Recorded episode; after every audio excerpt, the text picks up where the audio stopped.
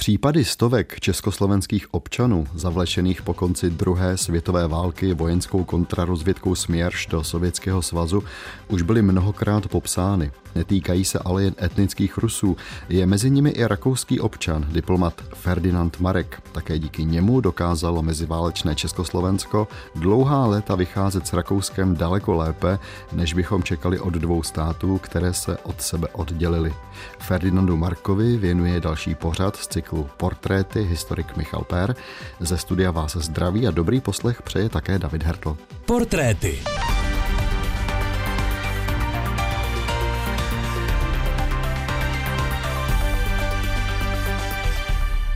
Michale, vítám vás, hezký den. Krásný den. Musím se přiznat, že když jste se poprvé přede mnou zmínil o Ferdinandu Markovi, tak jsem vůbec nevěděl, o koho jde. Je ten jeho případ, řekněme, málo známý nebo zapomenutý? Troufám si říct, že ten jeho případ je dneska pro, řeknu, širší veřejnost zcela zapomenutý. A osobně si myslím, že je to škoda, protože Ferdinand Marek byl pozoruhodnou postavou v mnoha ohledech takové to zhodnocení, které použil jeden můj kolega Rakušan, žijící v Praze, nebo pražský Rakušan, či Míchovský Rakušan, myslím si, že je docela dobře vystihující, protože na jedné straně to byl rakouský diplomat, který byl jaksi věrným rakouským diplomatem, ale na druhé straně to byl člověk, který byl naprosto bytostně srostlý s Prahou a s českým prostředím. A to tak, že dokonce třeba i Edvard Beneš v nadsázce říkal, že Ferdinand Marek mluví lépe česky než on sám. První otázka, která se v tuhle chvíli vysloveně nabízí, mohou za tyhle skutečnosti takové věci, jako třeba to, že Ferdinand Marek se narodil vlastně v Čechách? Myslím si, že to tím bylo ovlivněno, protože on v podstatě většinu opravdu celého svého života prožil v českých zemích a máme samozřejmě řadu případů takto lidí, kteří žili svůj život v českých zemích a současně se cítili být Rakušany. A on byl prostě tím příkladem těchto lidí. On se narodil v lednu 1881 v Praze, žil v Kolíně, absolvoval také gymnázium, studoval právnickou fakultu Univerzity Karlovy a později dokončil studia práv ve Vídni. Já se musím zastavit u jeho maturity, protože maturoval s vyznamenáním, měl samé jedničky a jenom jednu chvalitebnou o hrůzo měl ze zkoušky, jak jsem si přečetl, z klasické řečtiny. Připomínám to, protože klasická řečtina se dnes přednáší a zkouší už pouze na vysokých školách a pokud vím, je to dodnes postrach mnoha studentů historie. To jeho vzdělání jakoby předurčilo ho pro tu roli diplomata nebo začínal nějak jinak? On po těch svých ukončených právnických studií začal pracovat v rámci obchodní komory brněnské, stal se tam tajemníkem, takže se pohyboval na jedné straně mezi, řeknu, úředníky a úřednickým aparátem, na druhé straně měl řadu kontaktů, řeknu, do toho podnikatelského a tím pádem také i politického světa. A to myslím, že ho do určité míry předurčilo pro tu jeho pozdější diplomatickou kariéru, kdy jaksi nově vznikla rakouská vláda, Navíc za stavu po první světové války, kdy ty vztahy s nově vzniklou Československou republikou, stejně tak jako s dalšími nástupnickými státy, upřímně řečeno velmi těžko ho budovali.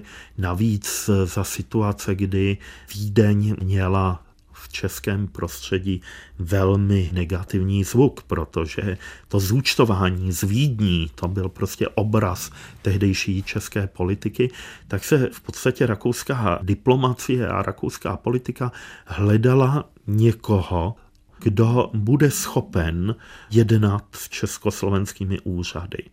A Ferdinand Marek byl v podstatě vytipován jako člověk, který byl pověřen, řeknu, prozatímním vedením rakouského zastoupení v Praze.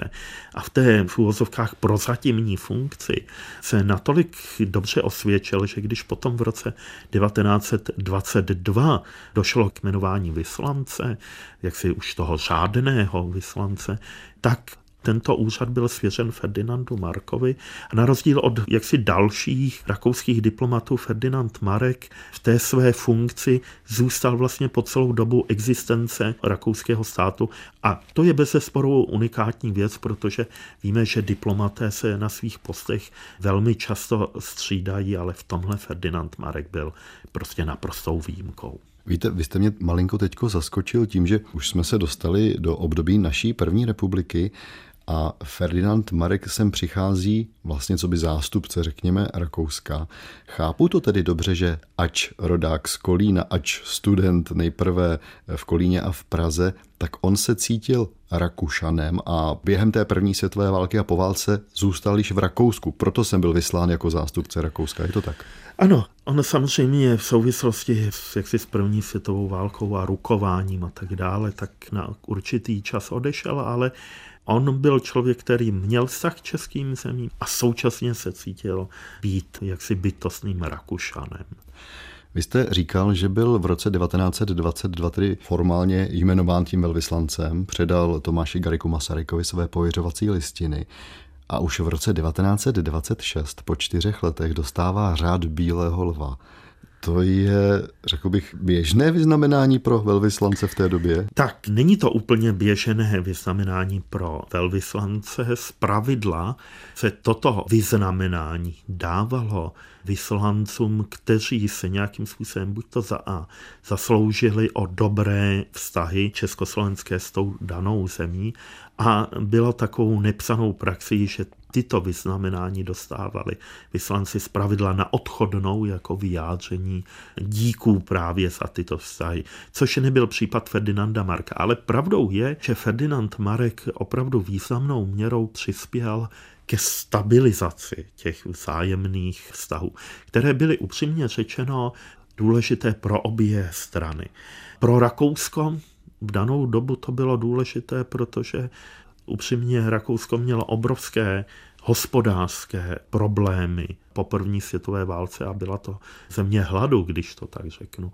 A Rakousko mělo tudíž zájem, aby se situace Rakouska stabilizovala. Proto také byla třeba uzavřena ta lánská dohoda, na základě kterého došlo k normalizaci ať už těch diplomatických, anebo především hospodářských zájemných vztahů. A na druhé straně, upřímně řečeno, Československo mělo také zájem na dobrých vztazích s Rakouskem. Jakkoliv my známe samozřejmě. Z těch ulic musíme zúčtovat z Vídní a musíme se odrakouštět a všechny tyhle si hesla, které zaznívaly, ale na druhé straně československá diplomacie si uvědomovala, v jak prekérní situaci je, protože upřímně řečeno nikdo ze sousedů možná s výjimkou Rumunska, i když tam byl specifický příklad, ale nikdo vlastně ze sousedů nebyl příliš nadšený z existence Československa. Každá ta země měla své zájmy, řeknu, na území Československa a proto naše diplomacie tak usilovala o, řeknu, znormalizování vztahů. A Rakousko bylo právě jedním, řeknu, v z výjimečných příkladů kdy jsme měli spolu relativně, myslím, dobré vztahy v tom meziválečném období. A to, že jsme je měli dobré, byly bez sporu obrovská zásluha Ferdinanda Marka, který jako ten opravdu pečlivý, trpělivý úředník, diplomat se prostě snaží o zlepšení vztahu. A troufám si udělat ještě jednu malou poznámku. Jeho diplomatické zprávy, které jsou dneska uloženy v Rakouském národním archivu, jsou dokladem nejenom jeho pečlivosti, kdy na rozdíl od jiných diplomatů, třeba takový Jan Masaryk by se mohl od Ferdinanda Marka v mnohem přiučit, nemá problém psát podrobné zprávy o chování a o situaci české politiky, v čemž je to jaksi neocenitelný zdroj, tak jsou právě dokladem té jeho pečlivé práce. Pojďme k těm složitým letům. Ta začínají už na jaře roku 1938, kdy je Rakousko připojeno k nacistickému Německu a rakouské velvyslanectví v Praze je uzavřeno. Ferdinand Marek je penzionován, pobavilo mě, že je penzionován bez penze, čili bez finančního ohodnocení. Jeho manželka si tehdy do deníku 9. dubna 1938 zapsala následující poznámku. Otřesné, jak teď lidé v našem okolí obstávají ve zkoušce charakteru. Patřilo k mým malým iluzím, že jsem se nikdy nesklamala v hodnocení povah. Je tu tajemník Gerstberger, neustále servilní, rozplývající se. Náš hodný věrný boxer Orbasan vždycky zuřivě štěkal, kdykoliv vstoupil do kanceláře mého muže. Nyní mu žádné zákazy nejsou dost rychlé. Jako správce usiluje, aby se co nejdříve zalíbil novým pánům a do mrtvoly svrženého lva ještě kopl. Na druhé straně hodná kuchařka Róza, které nabízeli pohádkové místo, přišla slavnostně za námi a prosila o povolení, aby směla zůstat u nás jako kuchařka i bez platu. Následník rodu kníže Adolf Schwarzenberg nám nabídl téměř zadarmo pěkný pětipokojový byt ve své správní budově. Jiní nám dávají vyhlídky na práci i na chléb. Přátelství se pozná v nouzi. Semínka lidskosti, přátelské ochoty pomoci, která jsme po 19 let zasévali, se nezdají být úplně ztracena. Markova manželka tady psala o vyhlídkách na práci i na chléb. O práci se ucházel i sám bývalý velvyslanec Ferdinand Marek. Jeho nadřízení najednou neseděli ve Vídni, ale v Berlíně. 1. července 1938 Ferdinand Marek zahraničnímu úřadu v Berlíně píše následující. V Čechách bych měl možnost uplatnit se ve správě průmyslového nebo podobného podniku a zajistit si tak dodatečný příjem. Narodil jsem se zde, vedl jsem téměř 20 let rakouské vyslanectví v Praze a získal četné přátele, z nichž někteří by vřele uvítali mou spolupráci. A na tohle téma, tedy na téma, co vůbec dělat s Ferdinandem Markem, je i poslední kratičká ukázka. Je z dopisu Karla Hermana Franka, župnímu vedoucímu NSDAP Josefu Briklovi do Vídně, datováno 23. listopadu 1939. Bývalý rakouský vyslanec v Praze, doktor Ferdinand Marek, se na nás obrátil s prozbou, aby mu byla vyplacena penze, která je toho času zablokována. Ze zahraničně politického hlediska je žádoucí, aby Marek, jenž mluví plyně česky a zná veškeré prominenty bývalé československé vlády, žil v protektorátu, místo aby v cizině jako Rakušan podporoval Benešovy snahy. Posloucháte portréty, profily malých i velkých osobností 20. století. Premiéra ve čtvrtek po 8. večer na Plusu portrétech je dnes hostem historik Michal Pér. Povídáme si o Ferdinandu Markovi, rakouském meziválečném velvyslanci v Československu. Michale, my jsme slyšeli kus toho příběhu Ferdinanda Marka po roce 1938, 1939, kdy tedy on zůstává v Praze, nemá žádný finanční příjem, zjišťuje v Berlíně, co by se mohlo dělat, jak by přišel k penězům. Jaká byla jeho situace a ptám se na to i proto, že my bychom si měli uvědomit, nezmínili jsme to, kdo vlastně byla manželka Ferdinanda Marka.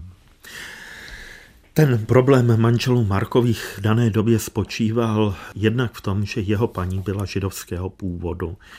A z druhé strany to byl, řekněme, takový osobní problém Ferdinanda Marka, že on si neuměl představit, že by svůj život vlastně žil někde jinde, nežli v Praze nebo prostě v českých zemích protože byl opravdu bytostně s tímto srostlý.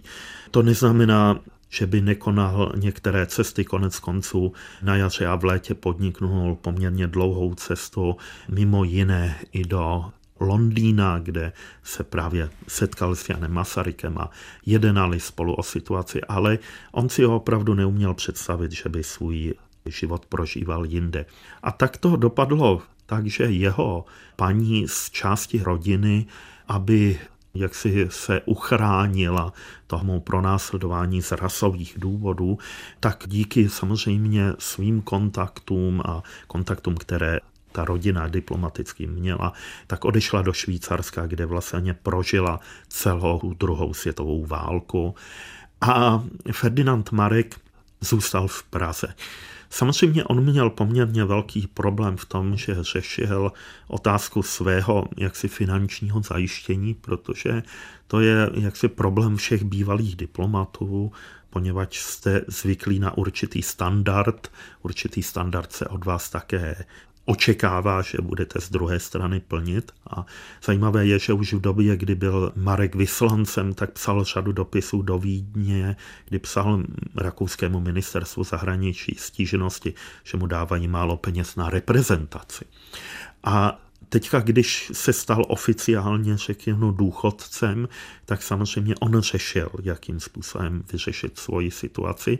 A tady mu do určité míry vlastně ještě na jaře 1938 pomohl Přemysl Šámal jakožto kancléř, samozřejmě se souhlasem Edvarda Beneše, kdy vlastně zařídil, aby se stal členem správní rady jednak Vítkovických železáren, odkud ji dostával potom jaksi příjem z toho titulu, že byl členem správní rady a potom podobný vlastně příjem dostával od Škodových závodů v Plzni. Ale samozřejmě to potom v okamžiku, kdy došlo k okupaci, tak do určité míry tento příjem padá a on jak si řeší otázku dalšího zajištění a proto ty diskuze, které vede, řeknu se svým bývalým zaměstnavatelem, kdy záležitosti prostě rakouských diplomatů přebírá Německo. Nicméně však po celou dobu války Ferdinand Marek spolu s částí své rodiny zůstává v Praze a vlastně prožívá je v zásadě v Praze.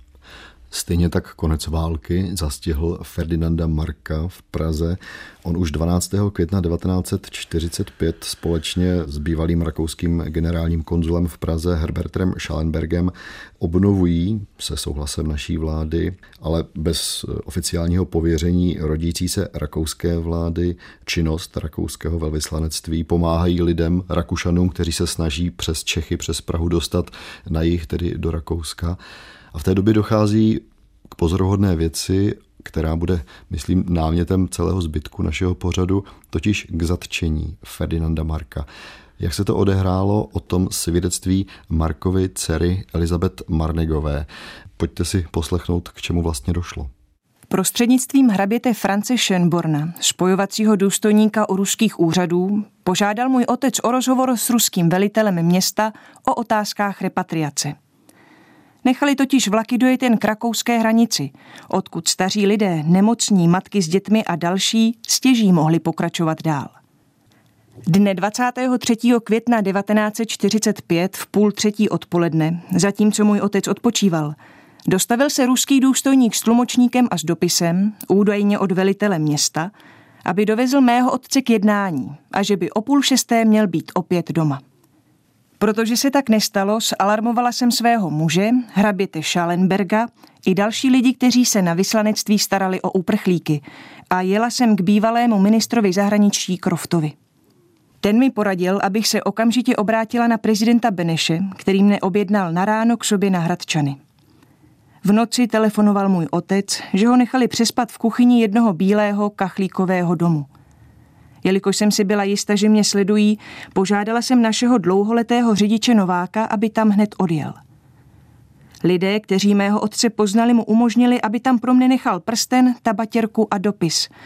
Jeho samotného však za svítání odvezli. V dopise mi psal, že se vkládá do rukou božích a hledí věcem klidně vstříc. Sdělil mi, kde je jeho závěť. Prosil, abych vše uspořádala, abych předala pozdravy matce i laskavou prozbu za odpuštění, jestli jí způsobil bolest. Místo prezidenta Benešem nepřijela jeho paní.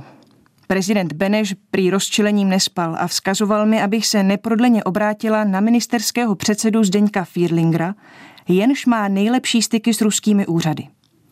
Fierlinger v mé přítomnosti zavolal ruského velitele města – jenž mě přijal a i hned mi sdělil, že to museli být esesáci v ruských uniformách, neboť nikdo přece nemá nic proti mému otci. Bylo pak ještě mnoho intervencí československé vlády i ministra zahraničních věcí Jana Masaryka osobně.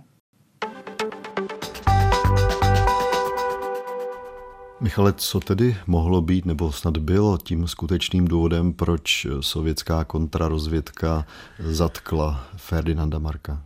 Upřímně je to tak trochu záhada. Ten přesný důvod toho začení se vlastně nepodařilo nikdy jaksi přesvědčivě vysvětlit a zjistit.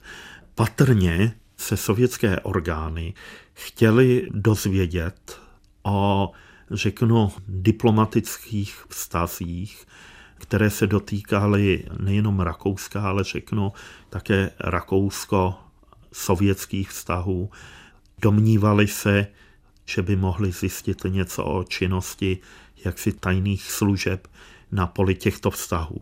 A to patrně byl důvod toho začení Ferdinanda Marka. Samozřejmě to začení bylo obestřeno prostě mnohými jaksi spekulacemi, bylo do určité míry záhadou a byla to obrovská samozřejmě tragédie pro Ferdinanda Marka samotného, který přežil vlastně všechny, řeknu, nástrahy ze strany nacistických úřadů v Praze, který v květnu, když 16. května přijel Edvard Beneš, tak mu posílá ještě pozdravný telegram, že se těší na shledání a na setkání s Edvardem Benešem. A ten telegram je do dneška uložen v archivu kanceláře prezidenta republiky, kde tehdejší úředník připsal tuškou, že není možné už na tento telegram odpovědět, protože Ferdinand Marek byl zajištěn sovětskými úřady. A vlastně ten jeho závěr života je anabází po jednotlivých vězeňských zařízení, kdy je vlastně odtransportován do Moskvy a tam vyšetřován, ale zároveň jeho pobyt stejně tak jako v případě celé řady dalších, je tajen. Takže když československá strana intervenuje, rakouská strana intervenuje, tak se dostávají příznačné odpovědi, musím říct, pro sovětskou stranu, že nikdo takový není sovětské moci a že se neví nic o osudech ale tomu tak nebylo samozřejmě. Sovětská strana velmi dobře si byla vědoma toho a z těch zachovaných dokumentů sovětské strany je i patrné, že si eh, někteří sovětští eh, vyšetřovatele uvědomili, že v případě Ferdinanda Marka lidově řečeno šlápli vedle. Ale ten jeho zdravotní stav se natolik zhoršil, že na jaře roku 1947 umírá v sovětském vězení. Stalo se 5. května toho roku 47, bylo mu 660 let. Formálně zemřel na srdeční vadu a chronický zánět ledvin Až v roce 1962 je rodina vyrozuměna o jeho úmrtí a teprve v roce 1991, slyšíte dobře, sovětská strana předala rakouskému velvyslanectví v Moskvě Markovi materiály s konstatováním, že se opravdu nedopustil žádného trestného činu. Nicméně za jeho únos a zavlečení se Sovětský svaz Rakousku nikdy neomluvil. Tolik tedy dnešní portréty, ve kterých byl hostem historik Michal Per. Michale, děkuji vám, že jste přišel na slyšenou. Naschledanou. Ukázky přečetli Růžena Štanclova a David Schneider. Technicky spolupracovala Lenka Čurdová a loučí se i David Hertl. Naslyšenou.